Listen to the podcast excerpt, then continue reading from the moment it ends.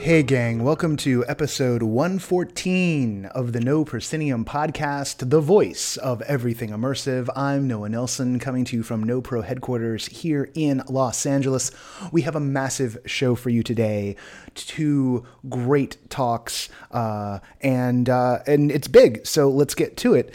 Um, The main guest on the show this week is Gil Baron, who is the C E O of Mindshow. Now, Mindshow is probably, no, not probably. There's no probably here. It's the number one reason why I wish I owned an H T C Vive.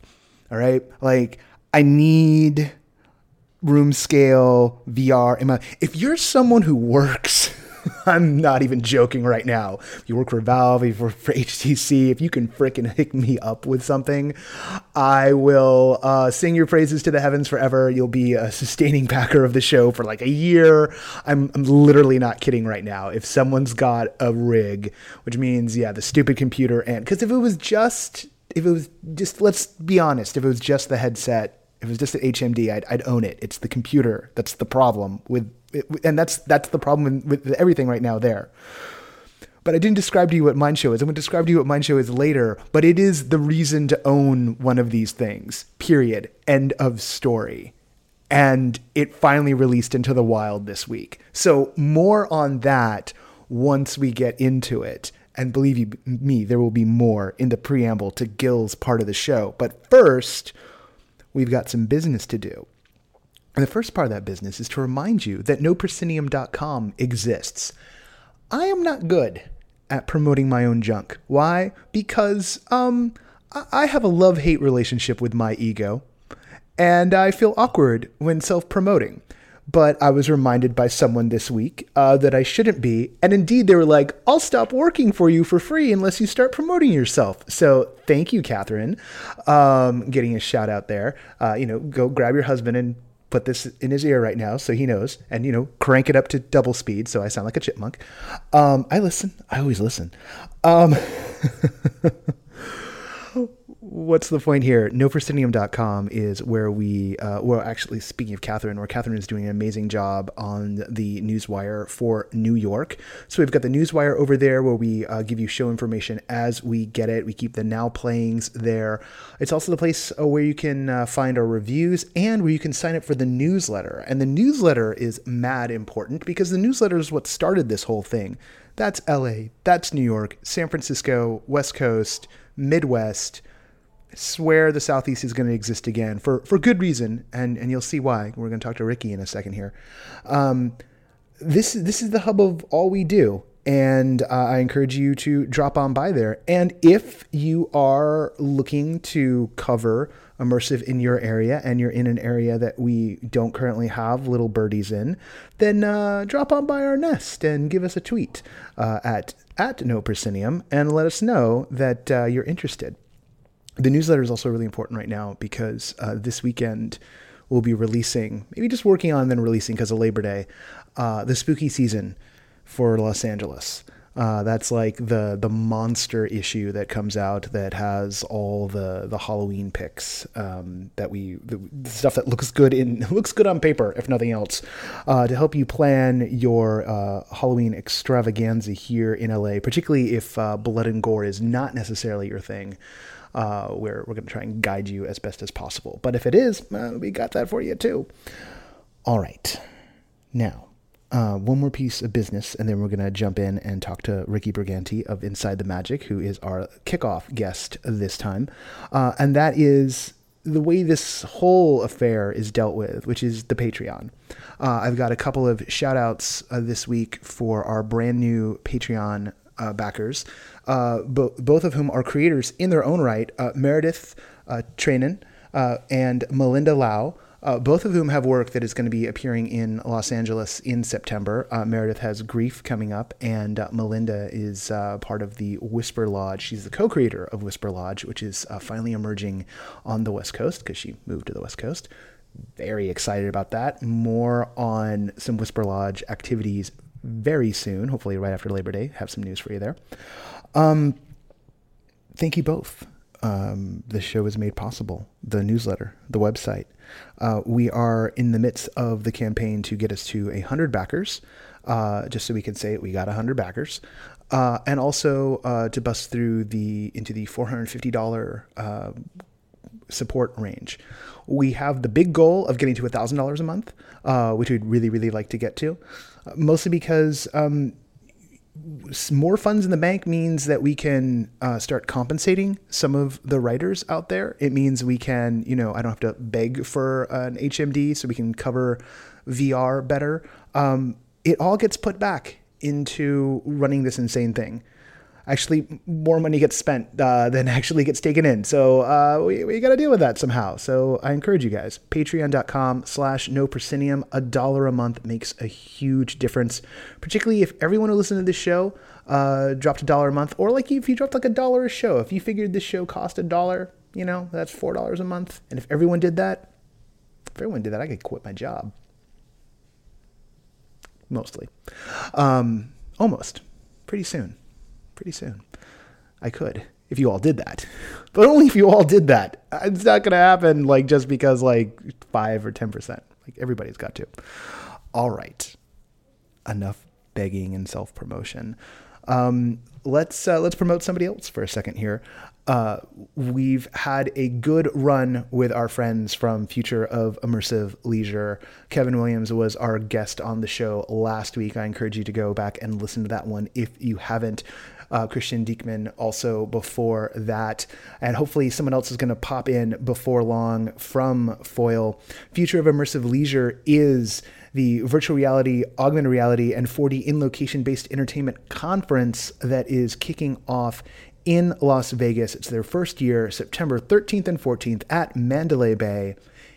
If you are an industry person, if you're looking to Uh, see what it's all about and connect with folks who are in the location-based and like theme park business, amusement centers, that whole nine yards, that part of this immersive puzzle, they've got some really interesting folks coming through. So I would encourage you to check it out. You get twenty percent off with the code No Proscenium because they like you guys. Like literally, that's that's the reason why. I'm not telling you that because they gave us money. I'm telling you that because they like you.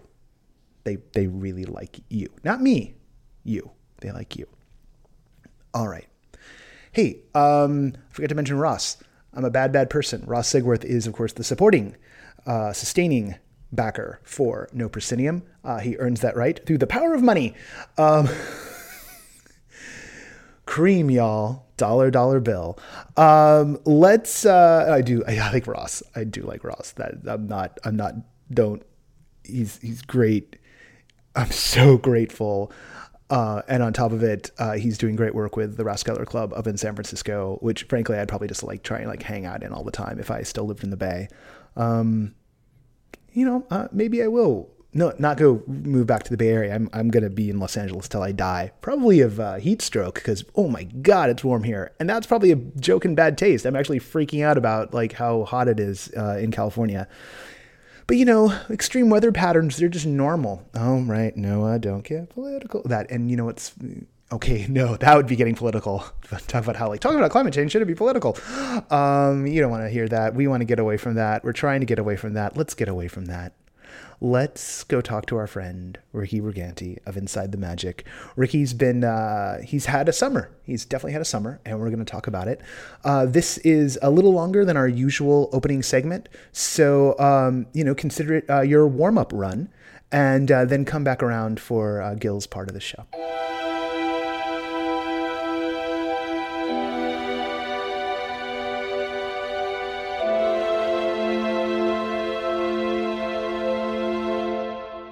Good morning, Ricky. Morning. Although it's it's really it's it's only morning where I am. It's like what what time is it where you are? It's a wonderfully sunny, almost two p.m. Oh my God. Well, this is because you're holding down uh, you're holding down Florida for us. Uh, Ricky Briganti, of course, is uh, is the, the the master of ceremonies at Inside the Magic, and also uh, you know is uh, one of our moderators at Everything Immersive. Um, and um, which is which, like those should be like next to each other. But I'm just orienting everybody. Um, and Ricky's been having a lot of fun adventures this summer in sort of the conference and symposium world. Um, Indeed, and, there's been a lot going on. Yeah, so like, so what? It, this is this is basically this is going to go out like right before Labor Day. So this is like, you know, what did you do with your summer vacation? So Ricky, what did you do with your summer vacation? Well, I went to the beach. And, no. Oh wow, I haven't been to the beach yet. I should do that. Um, sorry, it's too hot for the beach in Florida. Uh, but anyway, yeah, yeah no. Uh, let's see. I don't know what what happened this uh, this summer. Uh, I'm I'm sure you've touched upon all of the insanity that came out of Disney's D twenty-three Expo. Um, oh. They're certainly throwing around the immersive word left and right. Yeah, we've like poked that bear a little bit, but we, we have yet to like trap it in in a stun net and drag it into an interrogation center to have it reveal the secrets of the Yub Yub song. Right. So maybe you can break down a little bit um, what what exactly what exactly has been uh, predicted by the Wizards of Burbank to uh, to be summoned into the swamps of Orlando. Yeah, certainly. Um, well, I mean, we we knew uh, of, you know, back from, from Star Wars Celebration several months ago that, that Disney was going full in, you know, im- immersive uh, Star Wars land. And uh, to what extent that was going to be uh, was all up to rumor up until, I guess, uh, you know, the D twenty-three Expo, at which point they said, well, you know, yeah, we're doing that Star Wars Land thing, but we're also going to offer you a multi-day adventure uh, that you can completely live in the Star Wars universe by way of a complete uh, Star Wars hotel out here in Orlando, which is uh, quite a quite a revelation.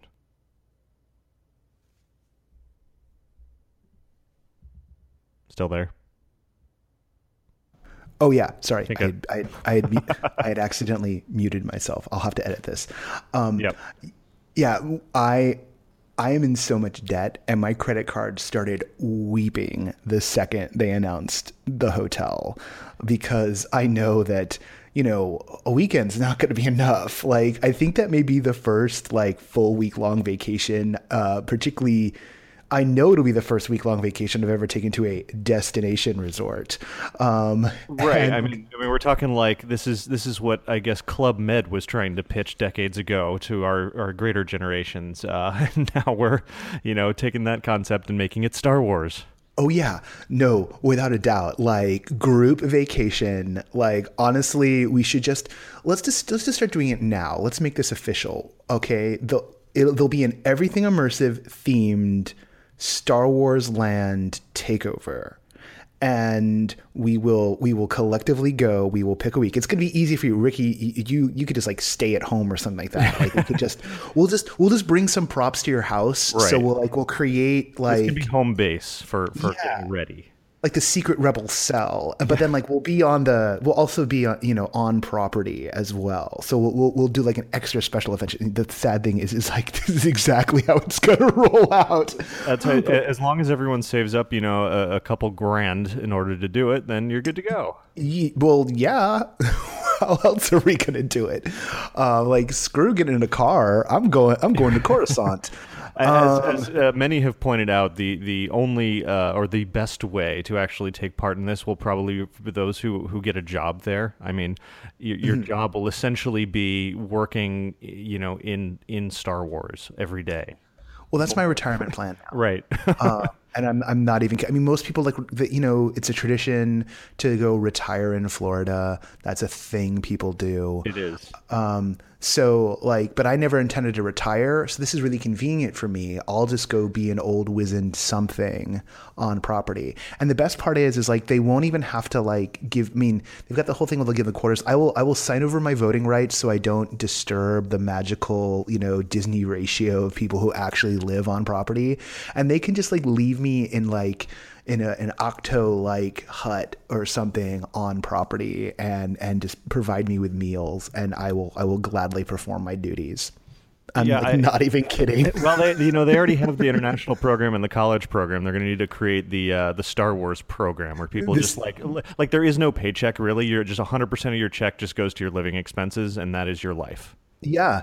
No, they'll, they'll they'd have it too. There'd be so many people who would like line up and do that. Oh, oh yeah. I, particularly I, the the whole you know five oh first is pretty much going to move in. Seriously, those guys have been training their entire lives. Like, they are ready for this. So, they are so, so, so ready. Yeah, I mean, so th- this was, you know, certainly the big uh, mainstream push, uh, if if there is one in the world right now, to making sense of, of all thing, or I guess I should say everything, immersive. Uh, Stay on brand, Ricky. Right. Stay on brand. I'm going to go start all things immersive. Oh, gosh darn it. Competition uh, amongst the ranks. Right. Um. So it's it's funny, like, now that we've like spent time with each other like in person, you know, like we like have each other's rhythms a lot more than like the last time we were on the show. So like everyone's goes like, oh god, it's gonna be like this all the time. It's like, yeah, pretty much.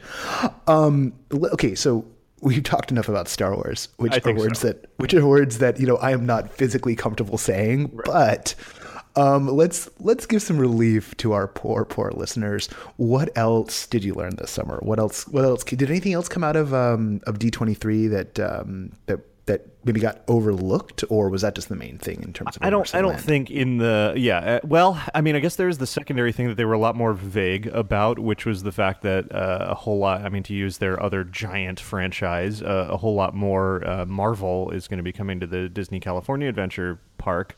Um, to some sort of extent of immersiveness, uh, but they, they really gave zero specifics on what that means.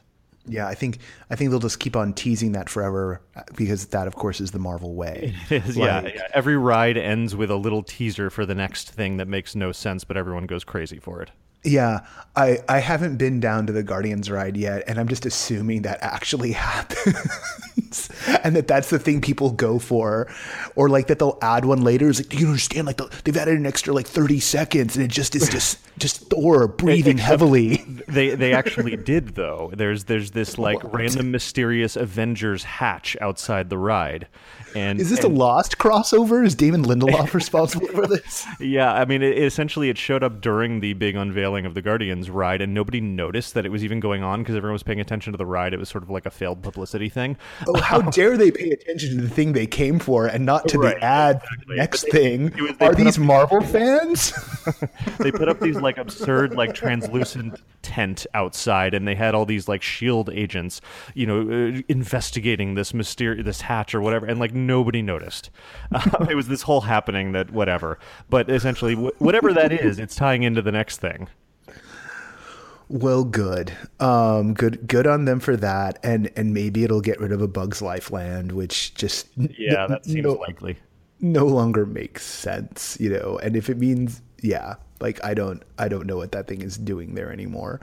Um, okay, so so some sort of maybe Avengers, you know, may, maybe there'll be like a become a SHIELD agent, uh, immersive adventure, uh, and then get where you get stuck on an A B C show for five years of your career, uh, you can't get out. Um, maybe they can turn maybe turn the old Monsters Incorporated ride into that, into the like your career as an agent of SHIELD actor, um, which would just go back to the old Hollywood ride, right? You know, like just just really bring it full circle. Bring it full circle. Well, they did do, I, I mean, this is sort of them playing with the idea over, I guess it was in June, um, just a couple of weeks before the expo happened out in Hong Kong, Disneyland. They debuted this thing called Mission Dimensions of Danger. You know, one of those, that doesn't mean anything names. Uh, but it's it's this like series, it's like a walkthrough immersive Uh, Marvel experience that each scene plays out, and you're with an actor playing Star-Lord or Thor or uh, uh, Doctor Strange, and and you do this little, you know, you interact a little bit and you talk to them, and it's it's fully, you know, all the things that a, a great immersive experience should be. And ten, fifteen minutes later, you come out the other side feeling like you were actually, you know, part of that universe for a bit. Oh, that's cool. So, like, sort of like n- kicking up the Star Wars launch bay, go meet Chewbacca or Kylo Ren thing right. up a notch. So, yeah, like, exactly. It's very similar yeah. to that, but there's a lot more more interactivity to it. Well, and that's that's an interesting line right there. Like, here's this here's this, um, and maybe a good metaphor for like those of us, you know, trying to talk to normies out there, which is, um. you know, what is a one-on-one? Well, it's kind of like a character encounter, but you actually get to do something other than take a photo. you know? Right, like, right, exactly. Like, there's this, this whole paradigm of go stand in line for an hour to meet Mickey. Uh, and then Mickey just like kind of like waves and, and giggles unnervingly. and, and maybe sings happy birthday to you. Right. Now that they have the fully animatronic head, which right, still exactly. freaks me out. well, um, where are those coming? Yeah. Um, haha, I'm here. I'm here for you. Oh, God. But uh, um, people's reaction to this thing in, in Hong Kong has been, I mean, to, to that point, has been like they look at this and don't really know what to make of it. They're like, oh, is Disney trying to do an escape room or what is this? You know, the same thing that people say about all these other things. Yeah. Yeah. Well, and, and, and maybe maybe they'll, they'll they'll figure it out. It's sort of fun that it's happening like outside of like the original parks, um, right? And that's that's that's a whole there's a whole question about like you know how the, the global strategy has like impacted like trips to the to the local parks, but the local parks wind up almost start becoming regional parks. I mean, anyway, that's that's a whole rabbit hole. Maybe we'll talk about offline. Uh, all right, so you also you spent some time at Midsummer Scream and at a at another event that happened like not too long after that. So what did you sort of what vibe did you pick up? Uh, I mean, Midsummer is is where uh, we spent some time together, so that was great. Um, That's right, indeed. Uh, but it, I mean, Midsummer was great. I, ha- I had a blast. Um, it, the last time I went to, I mean, it wasn't really that event, but it was the very first year of Scare L A. Um, and you know, since then they've sort of branched off into two separate conventions, and I thought Midsummer has grown into its own wonderful thing. Yeah, there's there's definitely. Just the, the number of people who were there was, was really, really impressive, particularly for like the second year of uh, uh, of a conference.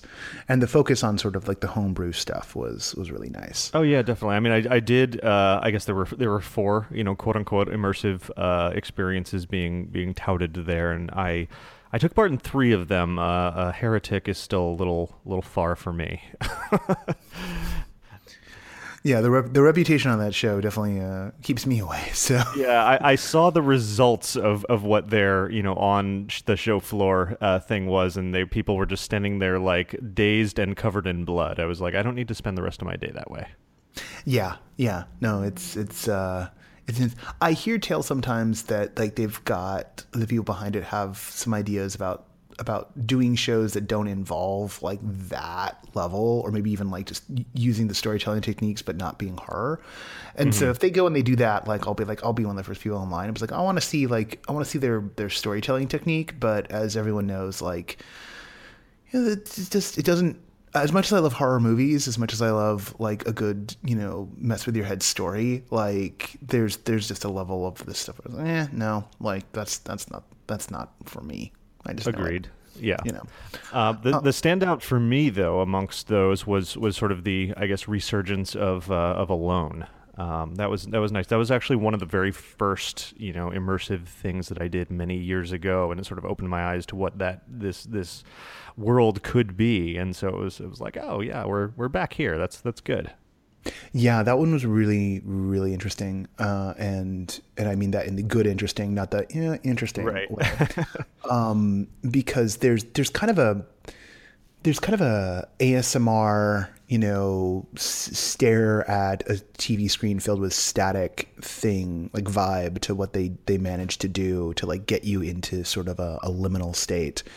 And even then that's not exactly what you're doing, but it's it's it's you know right. related if, if it were, and and that that vibe that they hit, um, I think is is a fascinating one. And well, especially to be able to, to be able to uh, accomplish that amidst the chaos of the convention. You know, I, oh, I did seriously. I did feel very you know small and, and isolated, and I was uh, you know there were thousands of people around me, so I was effective.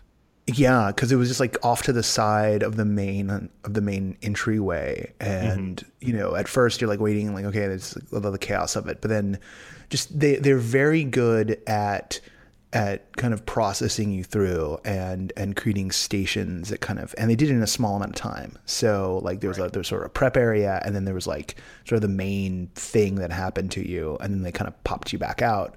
But that that two step effect. Right, like this this idea of knowing that this is a journey that you're sending someone on um, was really effective.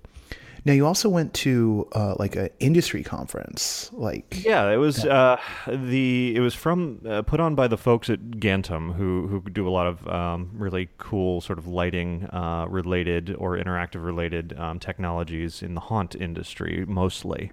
Um, and they put on their first ever uh, leadership symposium that they called Innovation and Interactivity. Um, it was actually over at Knott's Berry Farm. And uh, it was it was really great for a first-year event. They had a, a lineup of some excellent uh, keynote speakers, of which I was one of them. I hope I was excellent, at least. and uh, it seemed to go over well. And, and you know, we actually had uh, a couple of people from out here in Orlando um, who, who spoke, well, I guess Central Florida, who spoke at that, and, and some folks from Knott's and, and others from the California scene as well. And it was, you know, really geared towards the, the yeah, the educational, learning, growing, you you know, building on each other uh, uh, idea that is is good, you know, to, to share what we've learned by doing all this. Was there anything that particularly stood out in that symposium um, in terms of like what you learned or, or sort of where people are hanging lights towards? Yeah. Yeah. What was really interesting, because it was more, you know, geared toward the haunt uh, community. It wasn't exclusively that, but that was the majority of what was, of who was there.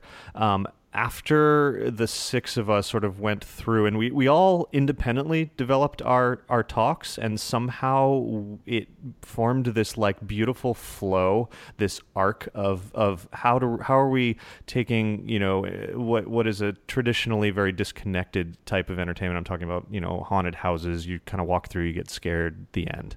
Um, and, and adding levels of, of storytelling and connection and emotion and, and all of that to it. Um, and I I guess a feeling of importance for the people who are going there. And throughout our, our talks, we, we sort of hit all the, the points going through them. And then afterwards, to hear the questions during the Q and A sessions uh, or session afterwards, that I feel like it was a good place that uh, opened up a lot of eyes to doing something more than just processing bodies through a thing.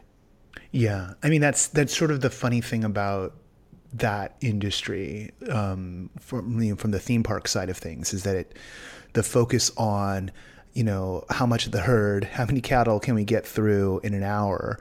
On the one hand, those of us in the, the theater side of this thing look and go like, oh man, this would be rad to like get more people through. Right. But at a certain point, and, and you know, and you can feel it on, on some, you know, attractions. It's like, oh no, the whole point of this thing was just to like, how many people could they shove through? What's the minimal viable product? Right. You know, and that, and that just, that just hurts. It was really good yeah. to hear the, the guys from, from Knott's um, talking about exactly this and the challenges that challenges that they face when they're talking to their, you know, superiors, um, because they want to do all of these things. They want, you know, to send one person through at a time and give them all the attention. But then they've got people pounding on their door saying, no, we got to put through, you know, a thousand people an hour. It's got to, it's got to keep moving. And the, you know, the fight that they have to, to sort of create that balance.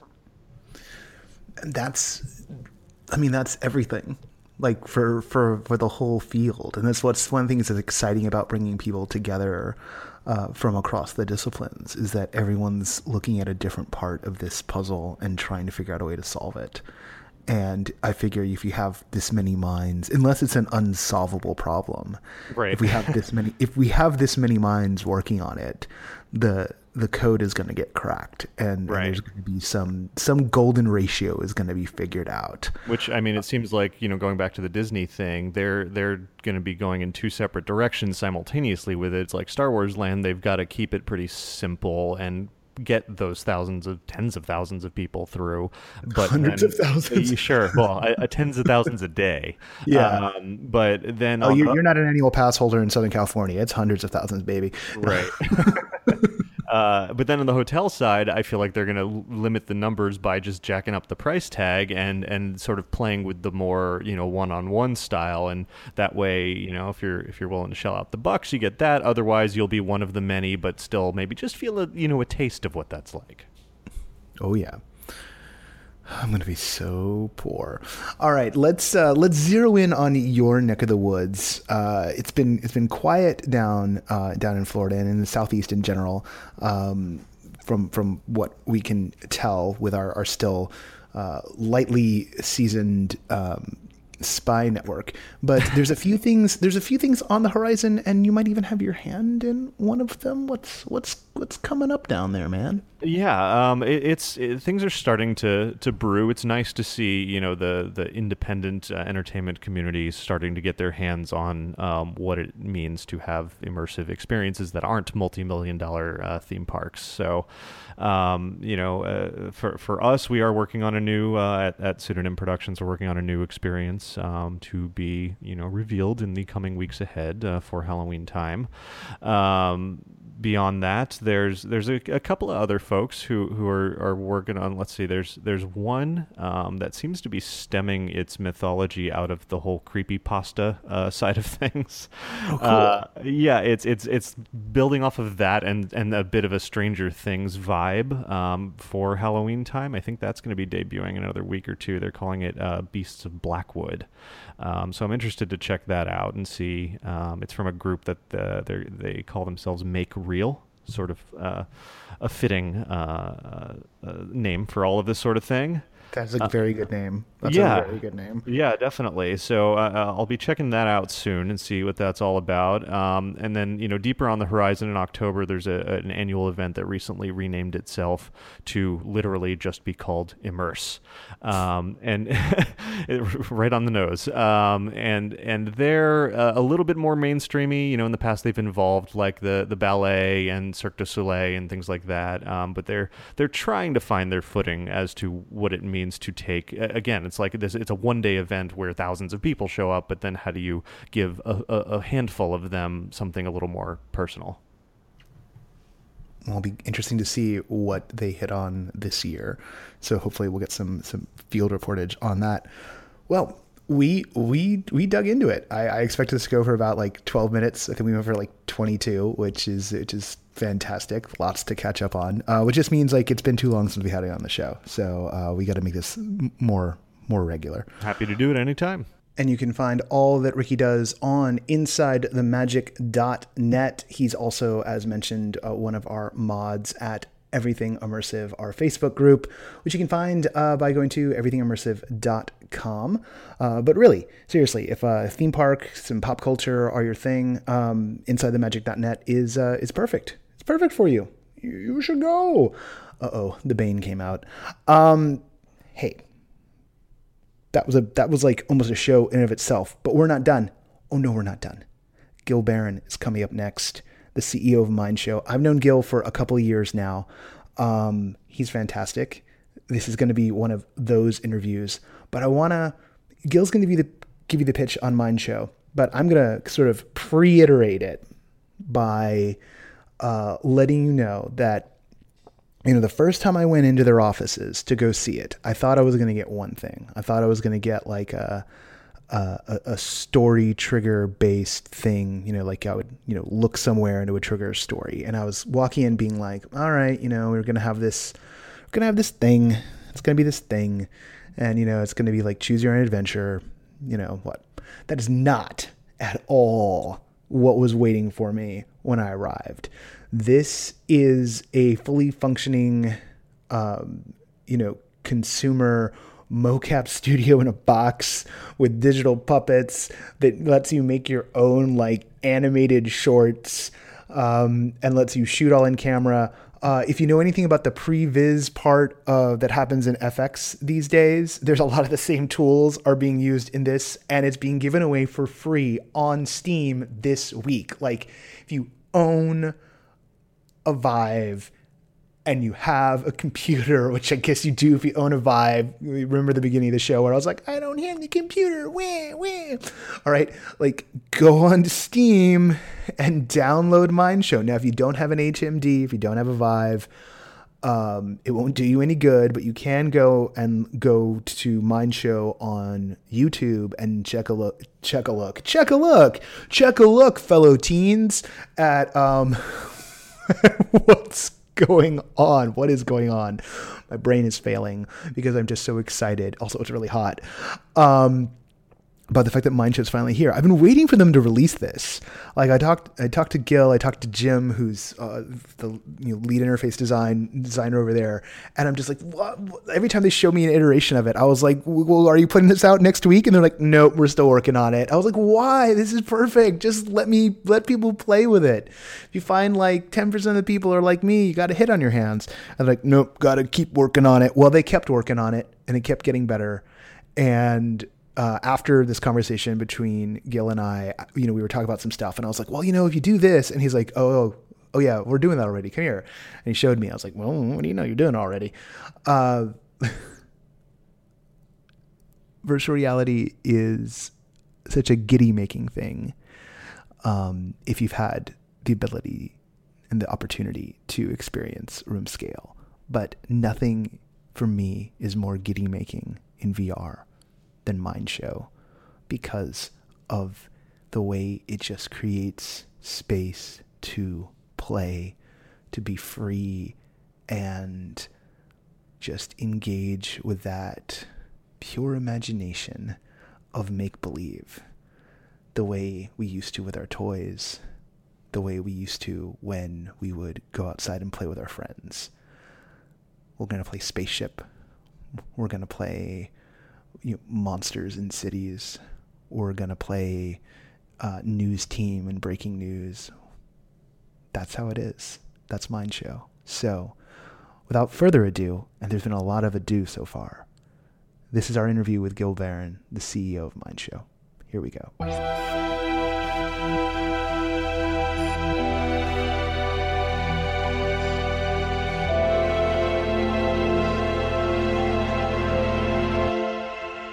Gil, thank you for uh, letting me come up here to the forty-third floor, um, where we have a commanding view of Los Angeles. We, we, we honestly do. Um, tonight's a big night for you, because to, tomorrow, when we're recording this, is a big day. Yes. Um, for Mindshow. But before we get into that and, and what the big news of this week is for you, um, I know my audience has heard me talk rhapsodically about Mindshow before, but I, I want you to tell people what Mindshow is. Like, what is it? What is what is this thing you have made? Got it. Um, well, not so, just you alone, but like well, a lot of people. Well, it's up a here. group. Yeah. I mean, it's yeah. a it's a it's a team of incredibly talented uh, people, uh, an amazing uh, founding group, uh, a, a bunch of wonderful, incredible investors who, uh, if word got out that uh, that they're investors who are uh, both. Uh, ardent supporters and cheerleaders and believe in moonshots and creativity and people. Uh, uh, they'll probably put a hit squad out on me, because it'll, it'll it'll besmirch the reputation. They're we're here for them with them, and they're they're like part of our team and our alpha community. Who we've been in closed alpha now for a number of months, and they've been making things with Mindshow um, and helping us push this crazy dream of ours forward.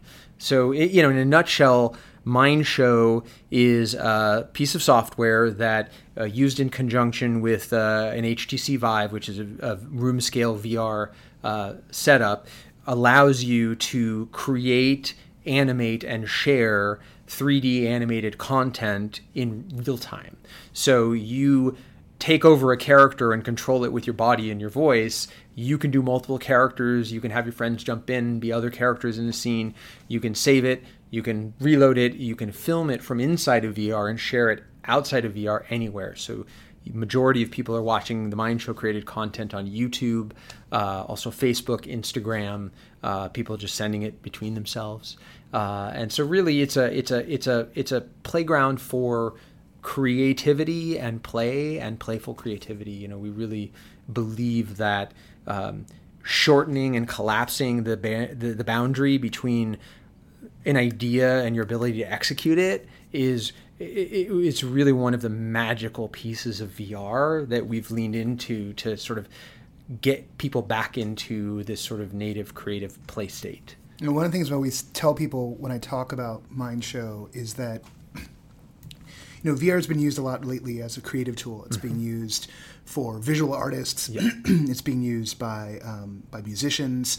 And I'm not a visual artist. I'm not a musician. But I have a performance background. And the first time I played in Mindshow, I was like, oh, finally a creative tool for me, for someone who just goofs around, for an actor, for a performer, but also for anyone who just likes playing make-believe. It's yeah. like it's a, it was it's it's playing dress-up. It's being a puppeteer. It's it's it's trying things. I apologize for jumping in. It's, oh no, it's, please. It's trying. This is, it's this is, I'm interviewing you. Yeah, this, but it's but it's about it's about trying on play, right? Like as kids, you know, we we exist in this world of of of. creative, boundless imagination and play, mm-hmm. and a reflection of that through the eyes of others and in engagement with those others. And I think over time, a lot of us unlearn these wonderful things, these levels of imagination, because we get mired in the day-to-day realities of our existence, the mundane, you know, the perceptually mundane surroundings where we start to put semantic labels on things and stop living in these worlds of imagination. And,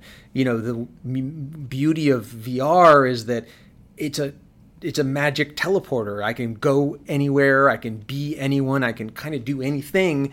And it, to think that through the lens of a kind of, you know, a, a grown-up puppet show, we can get back in touch with that thing that we all natively have. And that is that sense of creativity and play, and that those are intertwined and are sort of two axes on this sort of continuum of communication. Yeah. And that's how we learn roles. That's how we learn who we are. That's how we learn how to imagine and how to dream. And, and, and I think that's something that, you know, we want to put a little bit of that back in the world and make it not just the provenance of people who deeply understand tech. Yeah. You know, it's, it, it's, it's, it's for everyone. Well, and that's something interesting about your own path to this point, in that you have a V F X background. Mm-hmm. So maybe, Maybe you could share a little bit about your journey to yeah, Mindshow. Sure. Because because it's like, oh yeah, this sounds cool, and like, okay, so there's like a digital puppet thing, blah, blah, blah, blah. Like, who, who are these weirdos who are making right, it? Right, right. And, and, and, and also the the, the, the the much leaned on, like, there's no substitute for experience. You know, you know, pictures worth a thousand words, and experience and infinite, mm-hmm. you know, and that doing...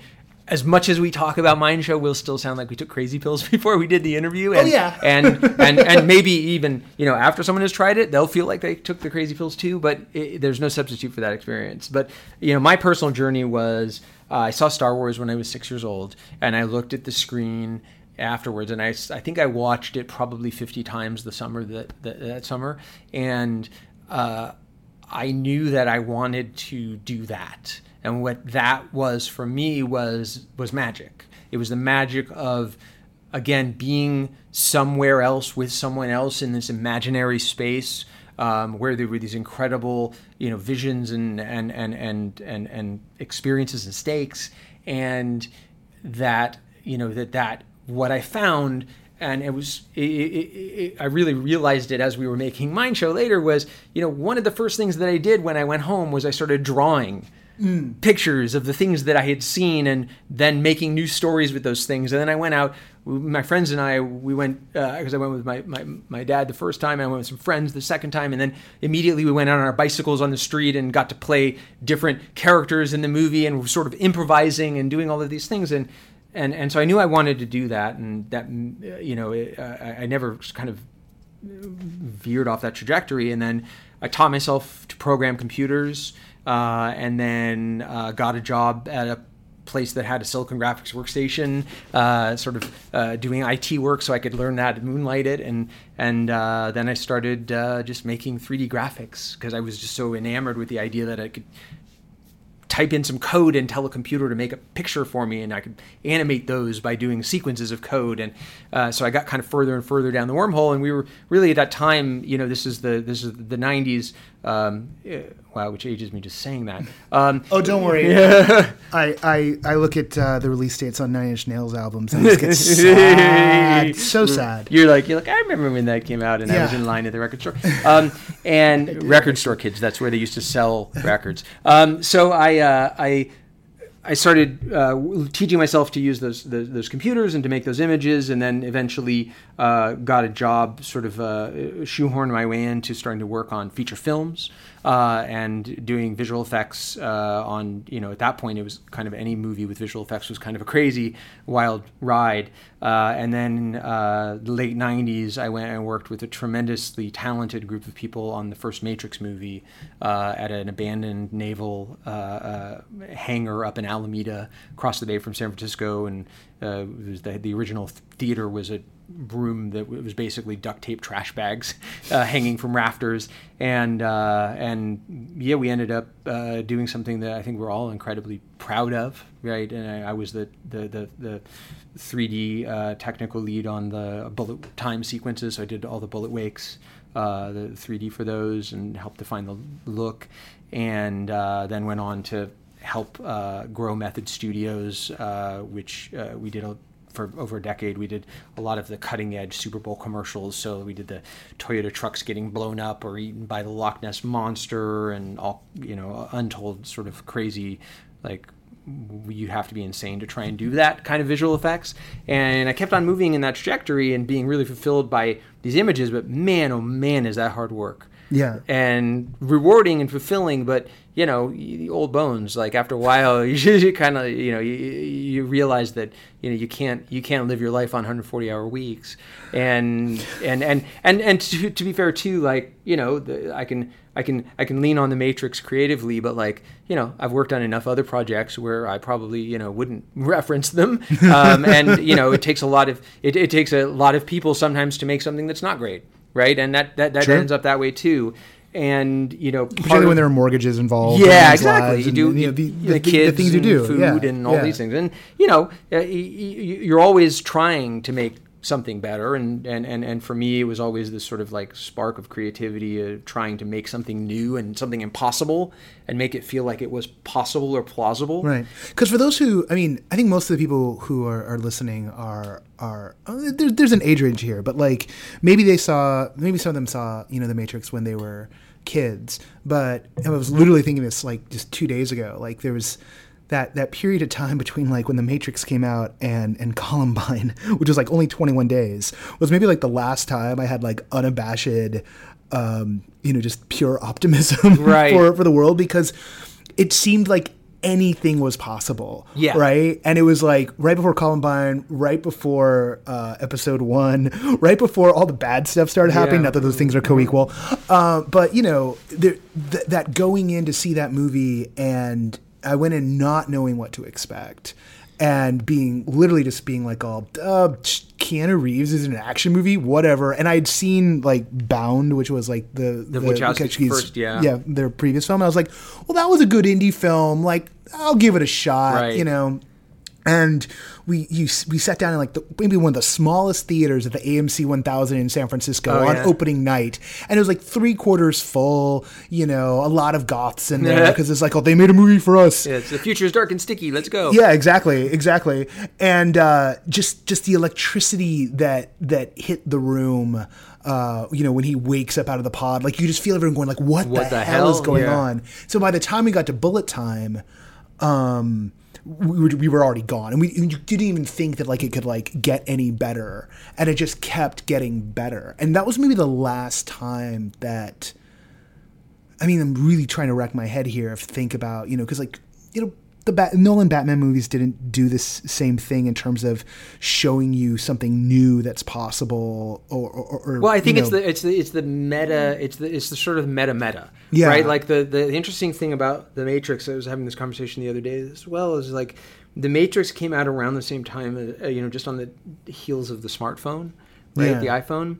Um, and, and, oh, no, or not the no, iPhone, no, no, sorry, yeah, the, the, the, the Blackberry, the, the Blackberry, yeah, right? Yeah. And it was iPhone like, was like when they were ten yeah, years sorry, away. And, but it, but like this this the, the this sort of ubiquitous communication device, right? Yeah. That would open up these portals and these doors and this sort of like, again, kind of like wormhole views. It was one of the first movies that like, you know, had not a hashtag, but it was like, you know, what is the matrix dot com? Right. That was on the poster. That was one of the first, you know, ten movies or something that had a poster with a web, and we and you giggled at it. Like, yeah. ha ha ha, they're putting right. the, this is going to be dumb. This is going to go away in a year. Cut to twenty years later. Well, you know? And just that great thing of like, I feel like there was a, there was a, there was a moment, there was a moment in college, I think, for a lot of people where all of a sudden you, uh, maybe high school for some, where you, you, you have a moment where you actually question reality. You know, you just all of a sudden you like recognize that the constructs, that were this sort of like mm-hmm. Chomskyan kind of like, you know, reference points that we've all kind of agreed upon. Mm-hmm. And I feel like the the power of that particular movie was the sort of coupling of that the sort of meta meta ideas with the meta meta visuals that hadn't really been seen before. Yeah, form and content merged up to to make something to make something where you're in that moment truly transported and challenged. Right, you've got to like you start to ask those. Uh, the, the, I, I think like Nolan's Memento does that a bit, you know, where you're sort of like, which oh, totally. reality am yeah. I in? There was a there was a really awful B movie, or no, great mo- B movie, I should say. Um, that was a that was um, it was called Brain Dead with um, oh. uh, both Bill Pullman and Bill Paxton, one of the, the oh god, of those. The Bills. And um, and but they do they do a thing in there where you're never quite sure if the protagonist is awake or dreaming, and they keep switching states, oh. and so. There's a kind of oh yeah. There's a sort of like I've had dreams like that. Yeah, it's really messed up. It's that kind of like lucid dream within a dream where all of a sudden you lose track of which version. Have you ever had one of those? It's crazy. It's really weird. And and and I feel like that's uh, it's sort of like long way around. That's kind of V R, right? Like that's part of the trip of V R is that when you really feel somewhere somewhere else and potentially someone else. Um, and then you come back into reality, there's a little bit of boundary testing, a little bit of reality check, right? Where you're like, yeah. ooh, is, is is this thing real? And when we walked out of the Matrix, I feel like that was, and it was different for me, I think a little bit because I was so immersed in it, mm-hmm. but surrounded by people because my friends, I had not left my, my house, my apartment for like a week and a half, and I was eating to-go food and in my sweats, and they were like, you're coming to the premiere, and um we went to like the midnight show, and and as we were walking out, you know, everyone was buzzing, and I think not just with the energy of the movie, but then looking around at the world around them with that little bit of question. Yeah, right, it's that sort of meta meta of like all of a sudden now that experience of that movie has transcended into my real life, yeah, and forced me to ask the same questions I was asked in the movie theater. Well, and when when art really works, it sort of does this stripping away thing and like gives you another set of eyes to see the world with. And then one of the things that's exciting about immersive, be it physical or digital, is that's baked into the form. Yeah. Right? Like, and this is why when people, I've been seeing articles lately, particularly when people are like starting to go like, oh, the V R cycle's dead, V R, whatever. And it's like, you know, oh, so you're excited about immersive stuff, but like go to go to a normal piece of theater, you'll find yourself immersed. And I'm like, you're missing the point. Like this stuff is, if if it's doing what it's supposed to be doing, the the the agency it provides you with, even if it's a, a just a tiny slice of agency, manages to to alter your relationship to the fictional world that mm-hmm. you're in. And in altering your relationship to the fictional world, it automatically draws into question your relationship with the real world. Right. Questions of like, what am I missing?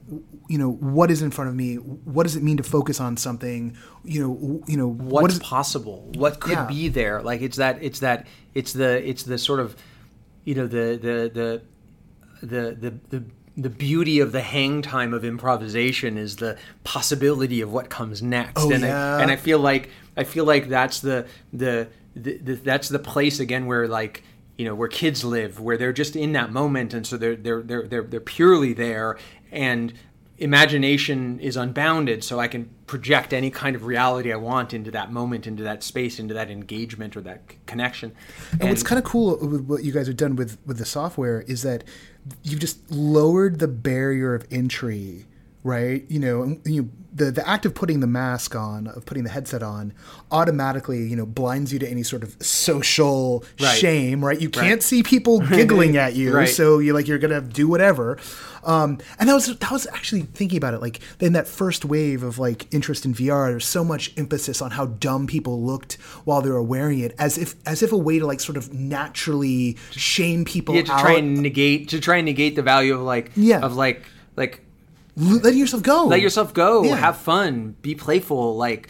Yeah, we we there's a talk about this sort of V R smile, right? You put the headset on, start to have a great experience, and you, you get a you know countenance this you know this wonderful smile that persists when you take the headset off. It, you bring it back to the world. Yeah. And so you know, like, why not be a little bit like like loose? And what we've seen, one of the things we've seen with Mindshow is that you know when you do it with friends and you have friends over and you can kind of pass the headset around, and I encourage you to use lens wipes and and and and and, uh, and, and wet wipes and such. Yeah. Um, wet that, on, dry off. Yeah, exactly. Yeah. But the, the the there's a sort of communal energy that you can create around that, where like when you give yourself permission amongst amongst friends to be playful, and you can take that sort of judgment off, and especially, you know, by putting the headset on, you can kind of blind a little bit to it. One of the wonderful things about Mindshow, and one of the really kind of early profound moments for me, was to, to embody a performance where it was me, and then to step outside and watch my performance back. Yeah. Right? And so to be able to see myself, and then to be able to become another character in the same scene, reacting to myself, I hugged myself. That was, I think, the first self-hug in V R, and we have physics interaction, so the characters, you know, reacted uh, properly. But then I got to step back and see that, and and really sort of take in the sort of absurdity and silliness, and me, and sort of, and take my own meaning from it, but also with the idea that, like, I didn't care how I looked outside the headset. It doesn't matter. Yeah. You know, and and and and and why should I? Yeah. You know, uh, the, the, like, uh, it's okay to have a little permission.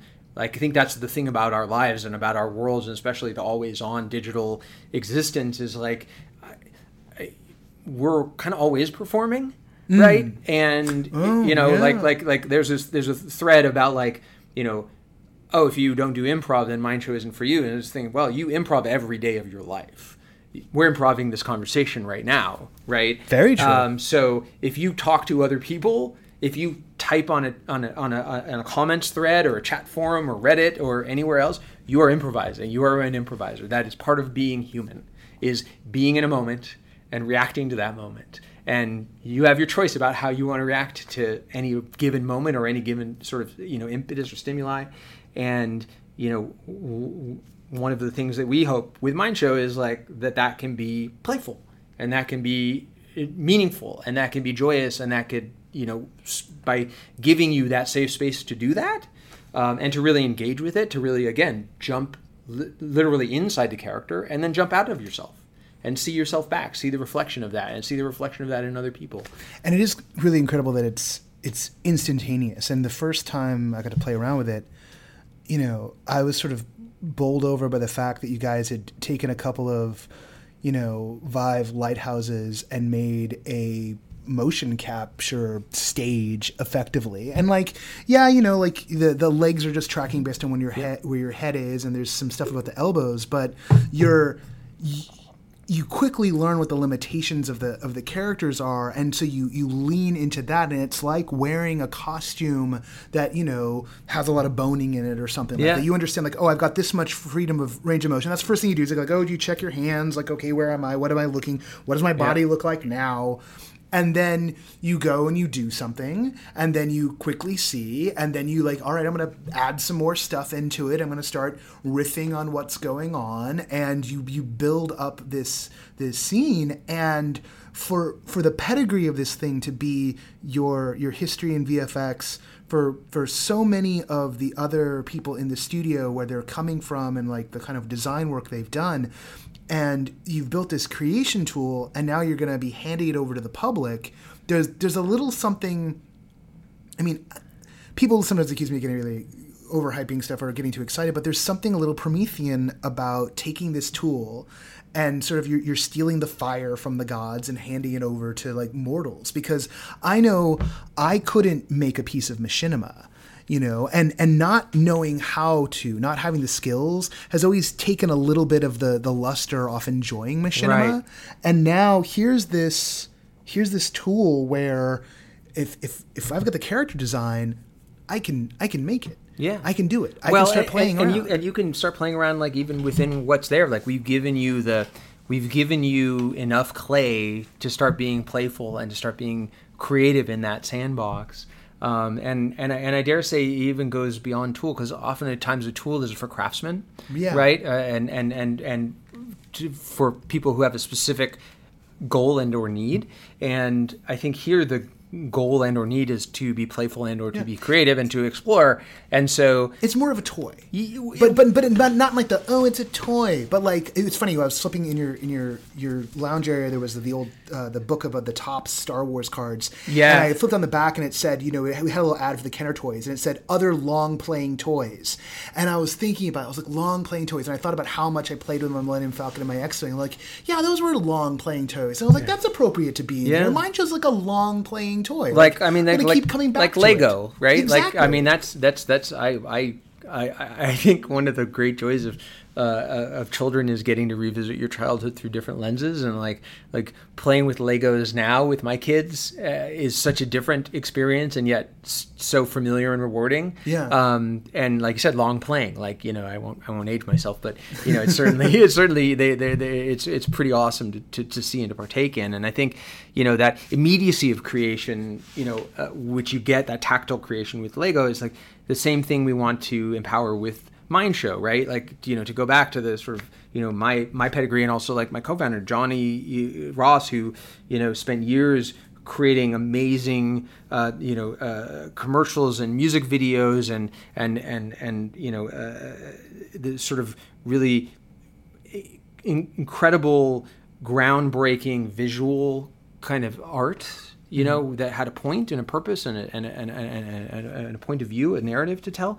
And, you know, the craft that went in for him on that side and the craft that went in for me uh, on the visual effects side and also the, the making, right? All the all the stuff that goes on underneath it is so laborious, and you have to be obstinate and stubborn and, and, and willing to crawl across broken glass to get to the other side in the hopes that the result is is is good and meaningful to other people, right? Because that's one of the reasons you make uh, any sort of creation.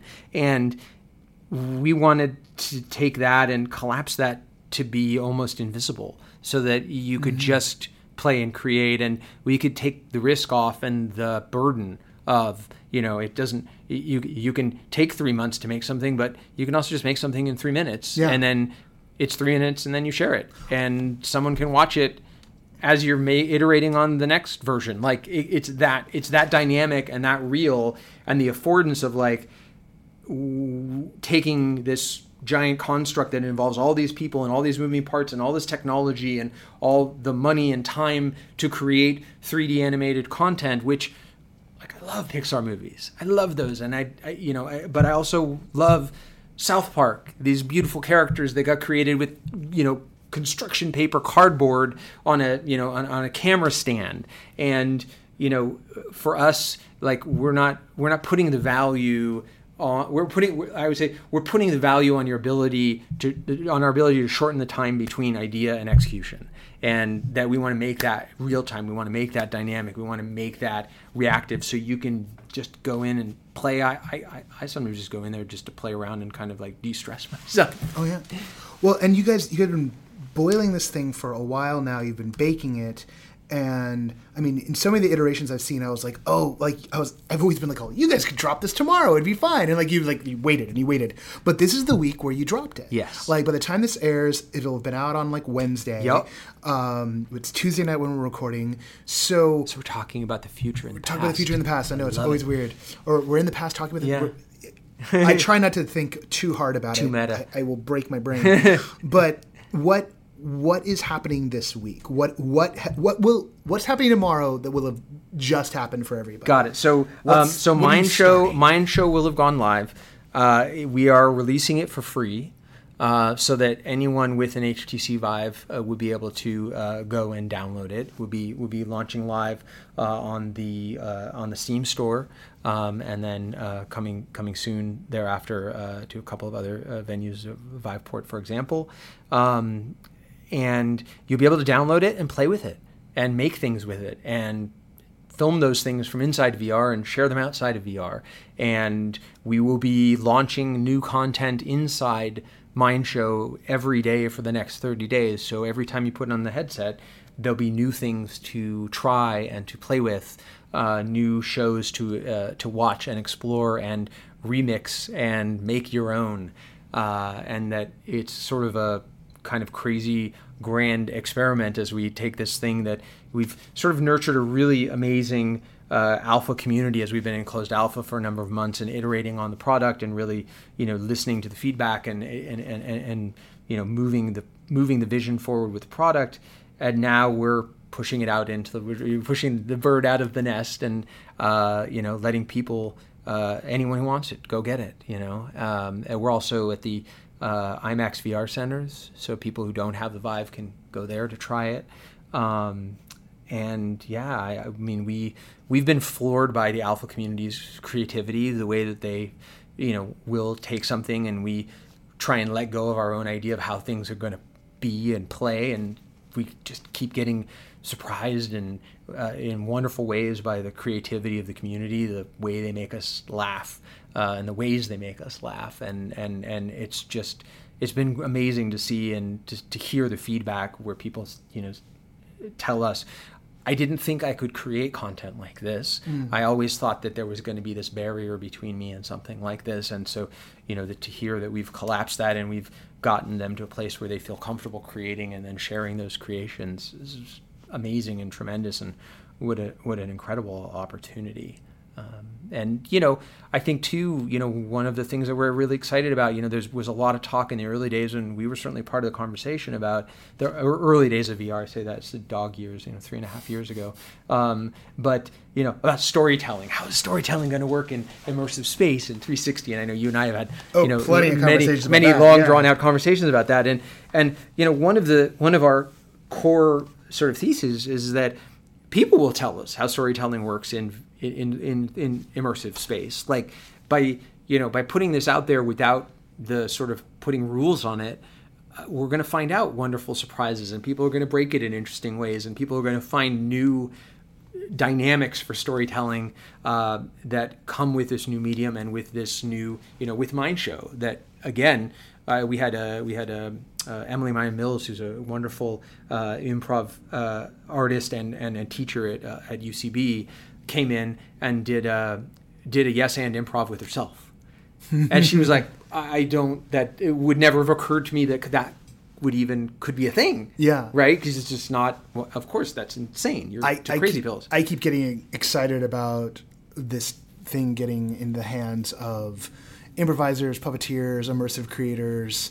Um, You know, I'm I, I don't have a rig myself, or like I'd be like taking it over to the houses of, of some of the the friends uh, in the immersive scene and being like, let's let's have a play night, yeah. you know, and like let's let's have you guys like screw around in here and, and make something, because one, just be fun to see. Two, on the share side of things, it's like, yeah, then you can like dump it out into like YouTube, and yeah. people can like watch the thing that you made, or or people who have the the headset, they can like be see, in that world yeah, with you, yeah, with see, you. See how see how you approach, and and right now, like so everyone knows, like the, the version of Mindshow that exists, you know, it's it's couch co-op, yep. if you will. Yep. So like you can have people, you know, do the pass the helmet thing. In in in time, I imagine the roadmap is, you know, other forms of collaboration yeah, in time. Absolutely. But this isn't this isn't like one of those. There's there's a few like social V R things that exist where it's like multiple avatars in spaces. And and I gotta admit, every time someone's like, you know, brought that to me and been like excited about it, I've been like, all I don't care about a chat room with a clunky avatar, but like. You, you, what you guys are delivering to people is like a whole character costume closet. You know, like you, you get all these characters, you get all these sets to play with, um, and then you can start start making little things, shows, little yeah. little three D cartoons. And any of those own. pieces of content can be remixed, can yeah. be revisited. So I can go in and add to what you've done, or I can change it. Yeah. And it opens up this incredible new possibility of C- collaboration without a defined endpoint. Yeah, like it, there's, a, there's each, a whole exquisite corpse thing yeah, going on. You know? And like at each and each point of inflection can be its own end, yeah. but it doesn't stop there. That's one of the really kind of crazy, exciting things about it is that because we're built on a uh, on top of a, a game engine, we. You know, there's no render time, so everything's happening effectively in real time, but it also means that the iterations and the way we built the system where we can go back in and play with things, again, like Lego blocks and, um, uh, you know, uh, mix and match. And, and, and, you know, for us, seeing, one of the things that's been really great is to see what happens, what different people do with the same ingredients, and how mm. unique the, and not only the end result is, but the performance itself is, that you can see the person inside the character. And what we've seen even in our own offices uh, are, you know, different people. You start to get this, these muscles of the ability to sort of embody different characters in different ways. And yeah. it starts, there's sort of this great emergent behavior of, like, you know, I know I know for myself, there are certain characters, like, when I go in them, I have my kind of, like, that's where I go to with them.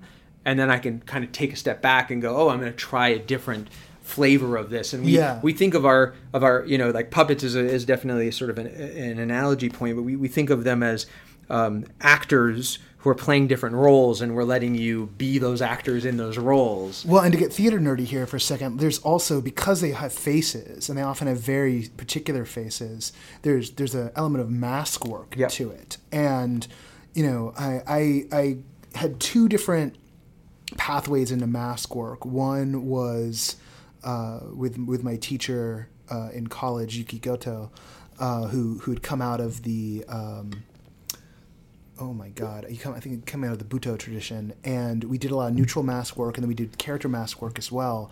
And there's there's a whole, and the other thing was out of uh, a lot of Keith Johnstone's uh, kind of theories on mask work. Mm-hmm. And there's something about um, the masks kind of suggest they have a soul, right? Yeah. The masks themselves have a soul, and so you put on the mask, and you start taking on characteristics of the mask, and you can even sometimes see, you know, the same people, different people react the same way to the same yeah. mask. And I don't mean that in an established, like, oh, here's a Batman mask. You right. know, like, just like an kind of amorphous, like, it doesn't have a name, but it has these striking features. Maybe it's, maybe it's, Uh, face is melted down so that its jaw kind of like holds out to the right, and it's kind of craggy, and, and there's a droopy eye, and like it gets into your body yeah. because it's suggesting like something that happened to it. And it's not even, it's never an intellectual process. It's never like, it's an emotional oh, one. Exactly. It's visceral. Yeah. It's, it's, you feel your way through it,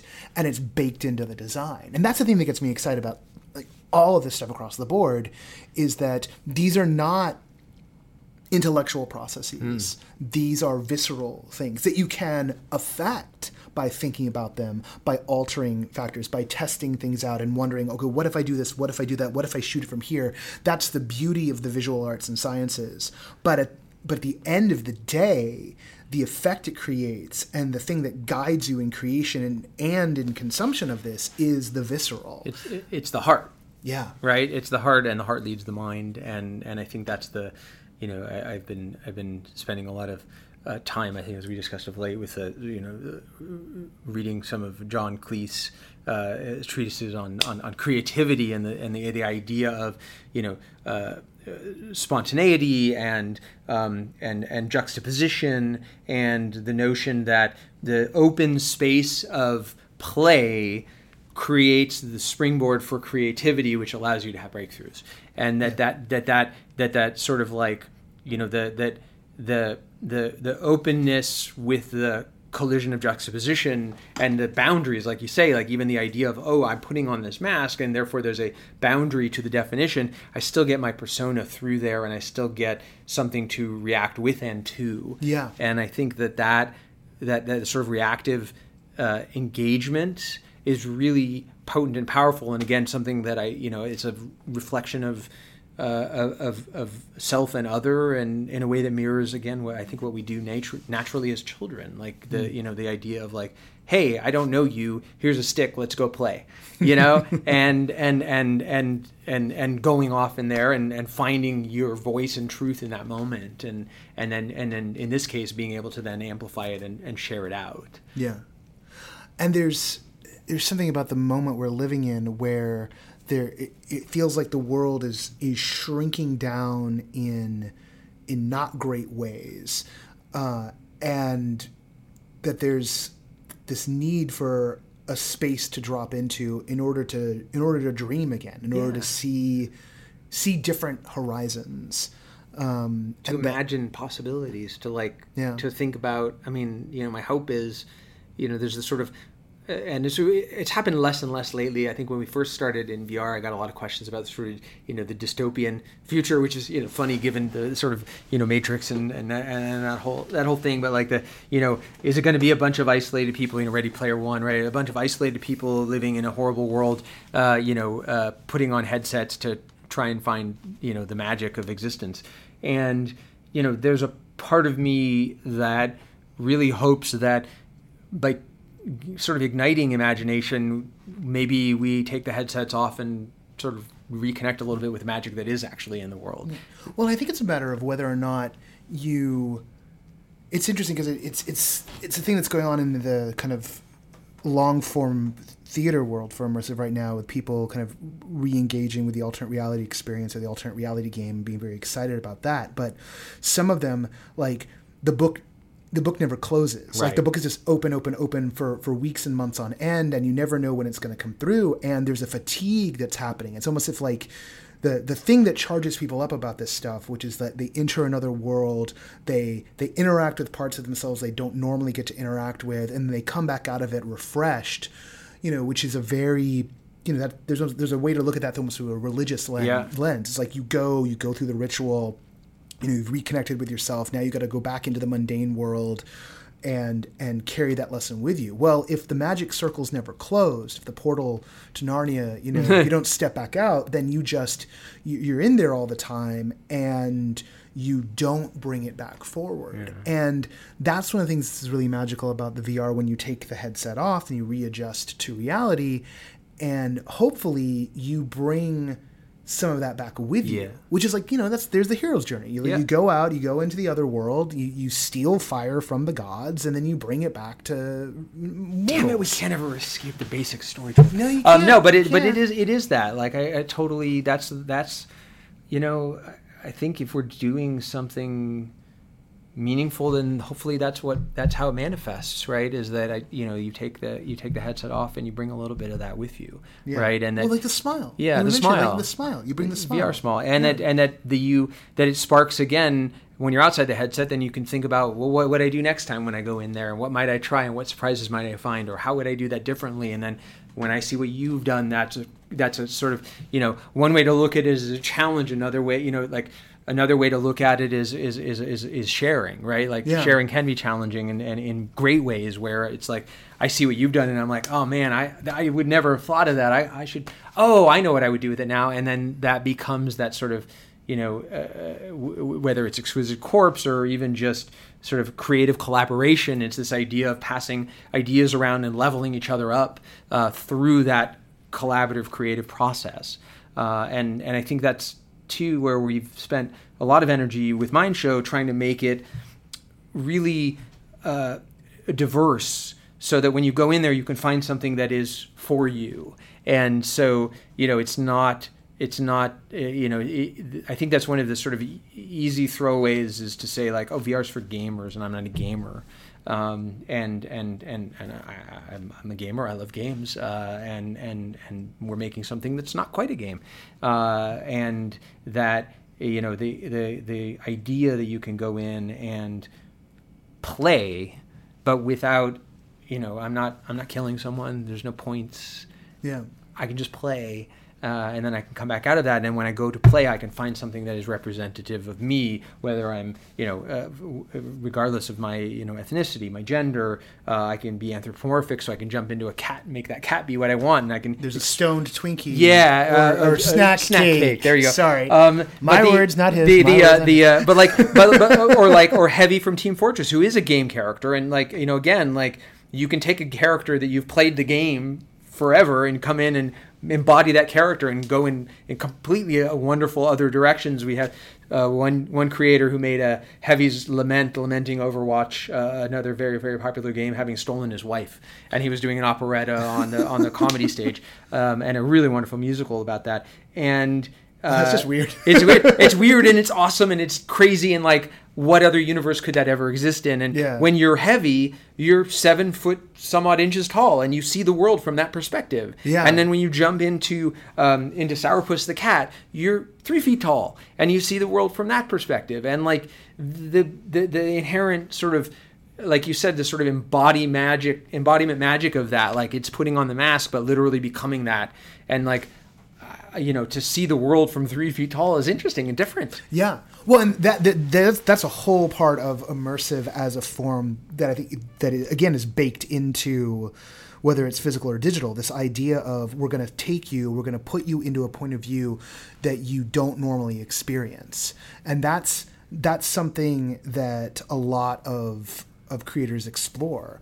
And I think in a world where so much of the world is tailored to us, so much of the world is, because it, it's funny, because like there is a line in the theater stuff right now where it's like, we're going to really try and like, you know, you make this specific to you. And there's something exciting about that. But at the same time, that's chasing exactly what Facebook does. That's chasing the idea of the algorithm. I'm gonna I'm gonna curate a perfect experience for you, Gil, mm-hmm. for me, Noah. The other way to do it is I'm gonna take you, I'm gonna plug you into an entirely foreign, different point of view. I'm gonna plunge you into that. I'm I'm not going to tell you the rules. I'm not going to, I'm going to let you figure out from contextual clues what your role is. And that's, uh, there's something because of like the, sometimes in the, in the blank canvas mode of Mindshow, there's definitely that. Yep. In the little original tutorial you guys have, it's like uh, a starship captain and an alien. And you start off and you get to see the starship captain, you know, react to something. And then suddenly you're made to embody the alien and you realize, oh, they're embodying Oh, they're reacting to me. Yeah. Now, in a classic improv game, I've got to justify the qualities with which I'm being endowed, which is that I'm scary and uh, they don't understand what I'm saying. So, like, I, you know, go for it. Yeah. And it gives you permission to go for it. And there's there's no explicit instructions there, right? There's and no there's no fail state. There's no wrong. There's no wrong. There's no fail state. And there's there's nothing where it doesn't it doesn't say it doesn't give you a brief of like you are an alien and you are doing it's it's from what the other character, which at some point was another performer, was doing. Dana so Dana Gould uh, did the voice performance on that, and and uh, he was a executive producer with Simpsons. He has a great show on I F C called Stand Against Evil. Great comedic performer, and he really, I think, nailed it in that moment because it is that you. It's kind of a, you know, uh, tropey from the sort of, you know, you know, space, you know, show kind of theme, but you can play it on character, you can play it against character. Like some people turn it into a love story, some people turn it into fish out of water, others play it straight on point and have fun just smashing things up. Um, and and you, there's con- like it's amazing to see kind of constant evolution and new iteration on it, where you it just sort of. Because it's kind of open door, there's not. A, there's also not a clear kind of end state. So, like, yeah. you know, um, we were running through a, a, a newer version of our build, you know, ahead of release, testing new versions, and running through that that, that onboarding. And uh, Johnny just echoed back everything the character said as he said it, almost mocking him, right? But as the alien, and I hadn't. I mean, I've seen. A thousand people do the demo. I'd never seen that one before, and it was really funny. Yeah. And it was like, and it's one of those things that's so like, like I think it's the it's those moments where you can have multiple moments of, well, of course you could do that, and that would be funny, but like that somebody else did it, and then you get to watch it and see it actually play out in real time because he'd never done that before either. Yeah. And he just went for it and tried it, and it worked. And again, it was that weird thing of like we were watching him in V R. Do you know we were not in V R and he was, and he was doing it, and it was an audience, but he was also there for himself because he was in the headset with headphones, so he really didn't know how we were reacting, and we were all kind of in stitches. Um, it was pretty awesome. It really is. I mean, there's so much. We're gonna we're gonna wrap in a second, but I gotta I gotta wax a little philosophical here. There, there's so much bad juju in the in the V R space right now. There's there's so much poo pooing going on, and it drives me nuts because we've barely scratched the surface on we're what's just possible. Started, we're, man. Yeah, we're just getting started, and there's it, there's definitely a thing where like the, you know, there's some jumping of the gun in like the past year or so, but like well, it's the natural hype cycle. Look, yeah, there's, there's with with anything. I mean, look. If you look at the number of really, really, really smart players in the space who mm. have put a flag down and a commitment to, to, to V R and A R as well, like they're they're flip sides of the same coin. A R is a little bit oh, more yeah. easily addressed because I can do it with my phone that's in my pocket right. all the time, um, uh, you know, and and but I think there's a natural cycle where it's overhyped and then it can't meet the expectation. And V R is a contact virus. You have to do it to get sort of, you know, evangelized. Yeah. And then once you do, most people come out like, oh, that's what it is? Holy cow, I got to go bring three friends and show them what this is. Because, like, mm-hmm. I thought I knew what it was, and then I did it, and I realized I had no idea how uh, immersive and wonderful and transcendent and, you know, empathetic. And, like, we can, you know, we can go through all the adjectives uh, and hyperbole. Particularly if they haven't used an H M D, if they've just, like, used cardboard. Yeah. And, you and know, because cardboard is interesting. Different. It's but novel, like, but yeah. it's not... transcendent it's, in the same way. It's the difference between a Viewmaster and watching an IMAX. Yeah, or like the, what is the the, the the four D experience where you've got the yeah IMAX yeah. full surround and the Dolby Atmos with nine thousand speakers that rumble everywhere, and oh, you know yeah. like I love it. Um, and I think that yeah, I think I think it's a natural part of the hype cycle. I think our burden and and our and one of our joys is to sort of you know confound expectations. Like you know that I, I like. I, I, I like to convert skeptics, right? You know, and, and I like to I, I like to challenge ideas and be challenging in, in, in positive ways. And so I feel like, you know, again, like even the you know like we were talking about the sort of the V R you know V R chats. Like I think there's great stuff with the V R chat apps, and I think there's great there are great V R games. They're wonderful V R games, um, and I think again applications in terms of you know. technology and betterment for humanity, and the idea of like of education, and the idea that I can take I can delocalize education. I can take the smartest people in the world and have them teach anyone anywhere who has a cell phone and a, and, and power and a cellular connection. Like that's transcendent. So I think you know don't it's it's it's easy to conflate the sort of I, I would say the, the the the nuance of what's available in the moment with the full medium, because the hype has been around the medium itself, the right. technology, and then the touch points aren't clear yet. You know, yeah. It takes time for that to gestate. And I think as people find more utility and value and understand how it can be meaningful for them, it naturally sort of recalibrates. And I agree with you. There's a point where you're just kind of, it's, it's like, you know, you're screaming into a hurricane when everyone's saying, you know, gloom and doom, gloom and doom. Well, I mean, the truth of it is, we're finding the ways in which this is useful and helpful for people. And right. that's the same thing with, you know, with when the iPhone first launched, it was, it already came with a bunch of things that I already did. I already did my email. Now I had my email in my pocket. I already took pictures with my camera. Now I didn't have to carry my digital elf with me. Um, and then over time, it became so much more. Right. Right. And so, you know, th- that as a sort of like technology shift, I think there was a little bit of a sleight of hand that in play there, because we were taking things that already were and just kind of collectivizing them in this new space. Yeah. And V R is something somewhat fundamentally different. Yeah, it's a, it's a disruptor. I mean, the iPhone was just an iteration on what we all did. We just put a computer in our pocket. Yeah.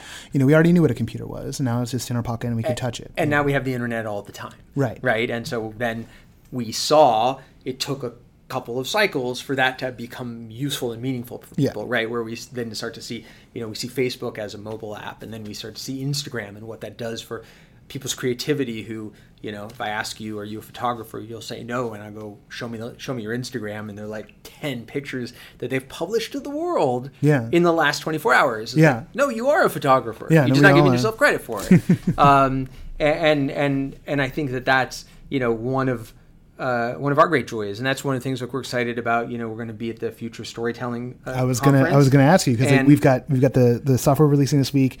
We, you've got the the Month of Mindshow. Yeah. You can go down to IMAX V R, but in October you will be at FOSS. We'll be at FOSS, and we'll be showing both in the sort of you know the open demo space, but we'll also be um, doing the more sort of symposium side of things, where we're really going to be taking people into a journey in Mindshow to really start to sort of poke at the boundaries of what it is in a kind of somewhat guided way, mm. but where we can talk about what are the different, what are the different emergent mechanics we start to see happening as a result of an entirely new mechanism for, for creation.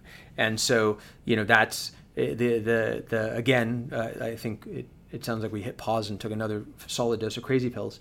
Um, so really, ultimately, what it is is we're inviting a bunch of people to take crazy pills with us um, and come and and and sort of play and be creative and see what happens when you get into that flow state and you let go of you know, this particular mask and put on a different one and do it with other people. Uh, and I think that the, the sort of like, you know, pushing at that collaborative, creative future that's built on the idea of play, uh, you know, that's going to be really, it's going to be, I mean, it's exciting for me, and it's a high wire act, and I'm, I can't wait to see what people do with it. I can't wait to see what people do with it either. Gil, that's a perfect place for us to end. Thank you so much for taking the time tonight to talk with me. Dude, thank you so much for, for, for engaging and for, for, uh, for, for playing and for being, being, uh, such a, such a, a great counterpoint. It's, it's awesome. Uh, and I look forward to, uh, talking more meta meta reality with you offline. Uh, and I will not drop this mic because I know this mic is meaningful and useful, but we do actually, as part of the new release, we're also releasing a new play set, uh, which is one of the ways we think about the assets that we have in the system. Uh, so future self past, it's a presentation stage, so you can go on, you can do a debate, you can do a presentation on the stage, and there's a microphone and you can drop it. Uh, so I look forward to seeing what people do before they drop the mic in Mindshow.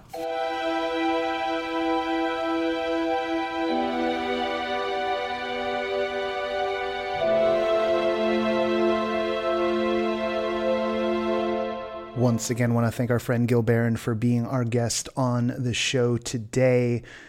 You can find Mindshow at mindshow dot com. You can also find the software on Steam. It is in early access right now, and it's free. And if you've got a Vive, you've got no reason not to download it unless you live in a closet.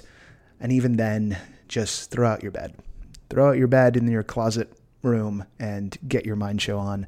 Um, you can also, you can find them at, um, you can find them at the IMAX V R uh, if you're in Los Angeles. If you're in New York, uh, the FOST Festival, where they're going to be showing, is coming up. The festival is the sixth and eighth of October. The summit is the fourth and fifth, if you're lucky enough to go to the summit. And that is this year. FOST is going to, it's their second year of the festival. So this should be, should be pretty exciting to see. We're going to have a lot more coming your way from FOST and our friends there. We actually, uh, we're going to have a little, um, I don't know if legally we can have a contest, but uh, I got some tickets to give away uh, for FOST. Uh, so we're going to figure out what to do with that next week. Um, you can find what's going on at FOST at future of storytelling dot org. That's where you can sign up. Um, You know, and, and grab grab the tickets uh, to the festival. And then if you, like, win them from me or something like that, then, you know, just, like, find some friends to give it to. Share. Share. That's what a sharing economy actually would be. Just us giving things to each other. Oh, boy. Hey, this has been a really long episode. Um, uh, packed full. Two interviews, so, like, you know, what are you complaining about? Um, it's also a holiday weekend. Come on. It's like having two shows for the price of one. Um, there's, there's like a million things to talk about right now, but, uh, instead of doing the normal rant, I'm just going to limit it to basically some more, uh, notices. So first thing you should know is if you're in the L A area, we're going to have ourselves some No Proscenium slash L E A. That's the League of Experiential and Immersive Artists. Uh, and we've got many things boiling on that front. Um, We're going to have an unofficial office hours happening on uh, September twenty-sixth. That's a Saturday during the day. Going to pick a spot to go hang out in and uh, invite people through. It'll probably be a twenty-one and over thing because uh, we're, we're day drinking. Um, so just, hey, you know, if, if sorry if you're you're under twenty-one. Uh, that's just how it rolls sometimes. Uh, but we're going to be doing that on the twenty-sixth during the day. I think I know where we're going to do it. Uh, those of you who've been to office hours before, you probably have a good idea of what I'm going to pick. But uh, I don't know. We're going to put a, a thing up on Everything Immersive and see how people respond. And, um, you know, if there's like some like massive pile on, well, we might have to pick someplace else. Uh, but we have no budget, so uh, it'll still be a public bar. All right, there. That's one thing. Um, there's there's a whole sort of calendar of events that I want to reiterate to you and add one thing onto. So, thirteenth and fourteenth of September, that's Future of Immersive Leisure Conference, all right, in Las Vegas. Our friends over there, that's the that's the amusement industry folks, the forty uh, out-of-home digital location-based entertainment stuff, all right? So if you're in Vegas, if you're in that part of the industry, if you want to connect with that part of the industry, check that out. Remember, there's the code No Proscenium. Okay. Then there's our, our little unofficial meetup on the twenty-sixth here in Los Angeles.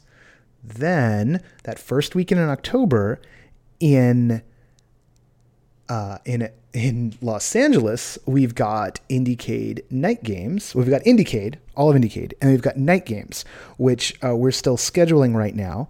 And I cannot say that it's going to be just like it was last year, but it will be fun.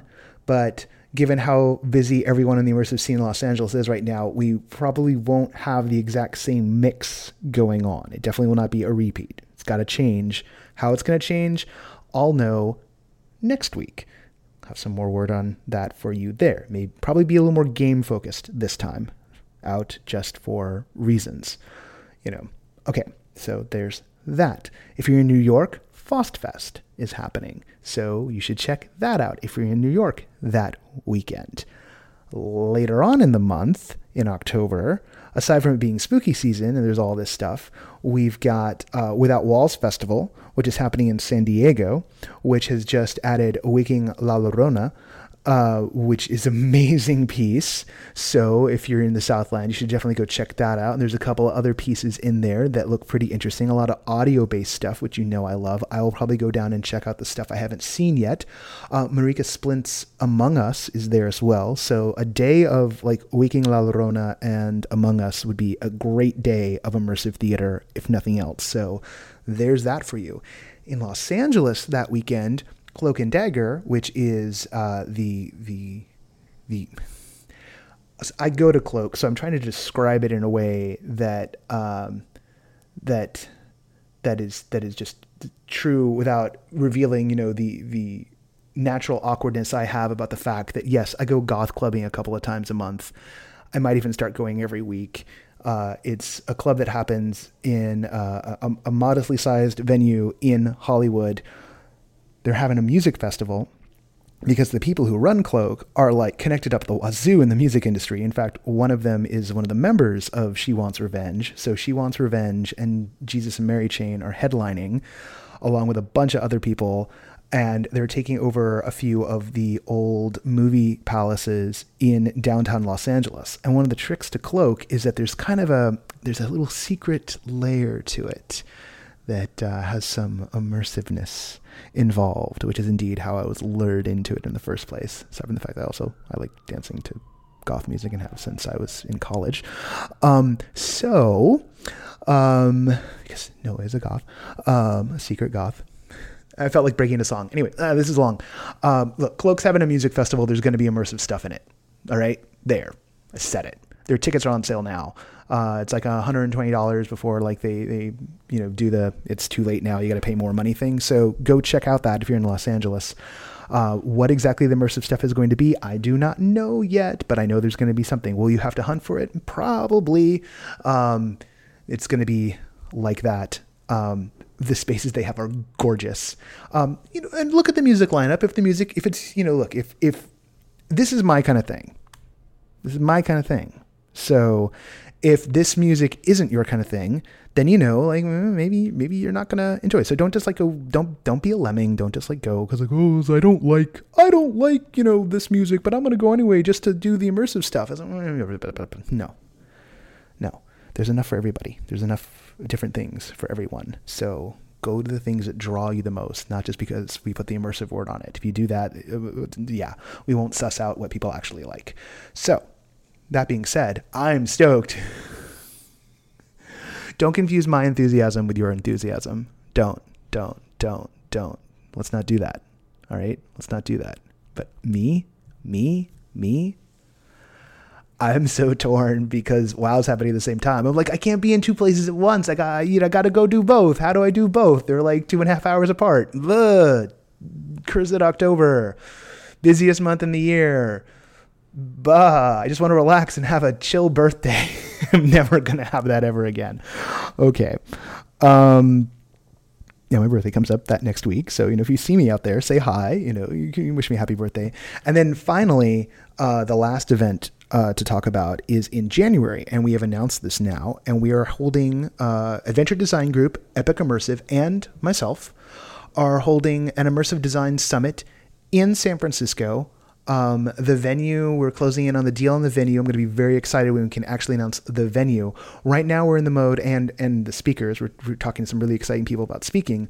Right now we're not selling tickets. We are just collecting names. So if the idea of going to a design summit for Immersive, uh, a one-day pop-up affair in San Francisco that is going to bring in some folks from around the country and maybe even the world, and it's going to be limited to the very low three figures, meaning the just above two figures number of people. So it's going to be pretty intimate. If that idea sounds good to you, then go to immersive design summit dot com and give us your email. That's all you can do right now. And that, in lieu of a little philosophical rant, are all the announcements that I really feel like you should know about if you want to keep on the beat here. Uh, and the beat is getting stronger and stronger and stronger. Um, and when I said earlier that, you know, we're looking for people to help out around these parts, I'm not joking. Uh, we can use some folks, particularly if you're willing to do some of the, the grunt work of working on the newswire and you're, you're up. Uh, I could use, uh, we, you know, we could, you know, right now working on it is myself, Jessica, Dean, Zay. Uh, we've got a couple other people, you know, popping in from time to time. Uh, we could probably really use like an editorial assistant uh, because there's a few things that just need housekeeping on the regular basis over at the website. So if that's something that you're interested in, drop me a line, noah at no proscenium dot com. If you want to, you know, get in on this media side of the business. um, Leia, which is the Southern California and Know, one day beyond coalition of immersive creators. Uh, we've got a call to action coming out next week that'll let you know how to start getting involved in that. Uh, because we're we're setting up a real organization, we have to move a little more deliberately than we would if it was just like, we let's put on a show. You know, there are things like figuring out our five oh one c whatever status so that, you know, legally we we aren't, you know, held liable for for things. Um, it's never That part of the process is never fun, but we're doing all this work to make it easier for people to do work. That's the whole point of it. All right, that's enough. That's a big show. Give you a lot to think about, from theater to virtual reality to theme parks. I mean, we, we basically we did it all this time. All but the credits, of course. The music for this episode, as always, is by Chris Porter of the Speakeasy Society. The sustaining backer of No Proscenium is Ross Sigworth. You can find us at no proscenium dot com, at No Proscenium on Twitter, on Facebook, we're No Proscenium. You can also find our Facebook group that we share along with Inside the Magic, My Haunt Life, and Immersology, and Room Escape Artist. It's Everything Immersive, which you can find at w w w dot everything immersive dot com, leads you right to the Facebook group. If you want to tell us about a story, about a show, if you want to pitch us something, it is pitches at, or is it pitch, at no proscenium dot com. It's one of those two. Try them both. I'm not looking it up right now. If you want to reach me, and for this week, the safer way to pitch me, but usually use pitch, is noah at no proscenium dot com. That's how you reach out and volunteer to serve in our little ragtag fleet here. If you want to get really deep down inside of it, we do have a Slack forum, which is really great for ticket swaps and things of that nature. Email me, noah at no proscenium dot com, to join the Slack. Um, there's about two hundred people in it right now, and uh, we're going to probably go back to doing the A M A thing, because uh, that, that was really fun when we did it, and I haven't done it in a while because I've been busy. And yes, we will do some live streaming very, very soon. All right. There. I came back to tell you that. I had finished the show and I said, whoops, forgot to do the credits. That's everything. Literally everything. There's so much. All right. I hope you have a really great weekend. Stay cool if you're on the West Coast. If you are listening to this and you're anywhere close to Houston, my heart is with you uh, in, in, a, in a real way. And um, I... I I look forward to the day when um, things are normal for you guys again, because um, I've just been thinking about that a lot. All right. Um, until next time, I'll see you at the show.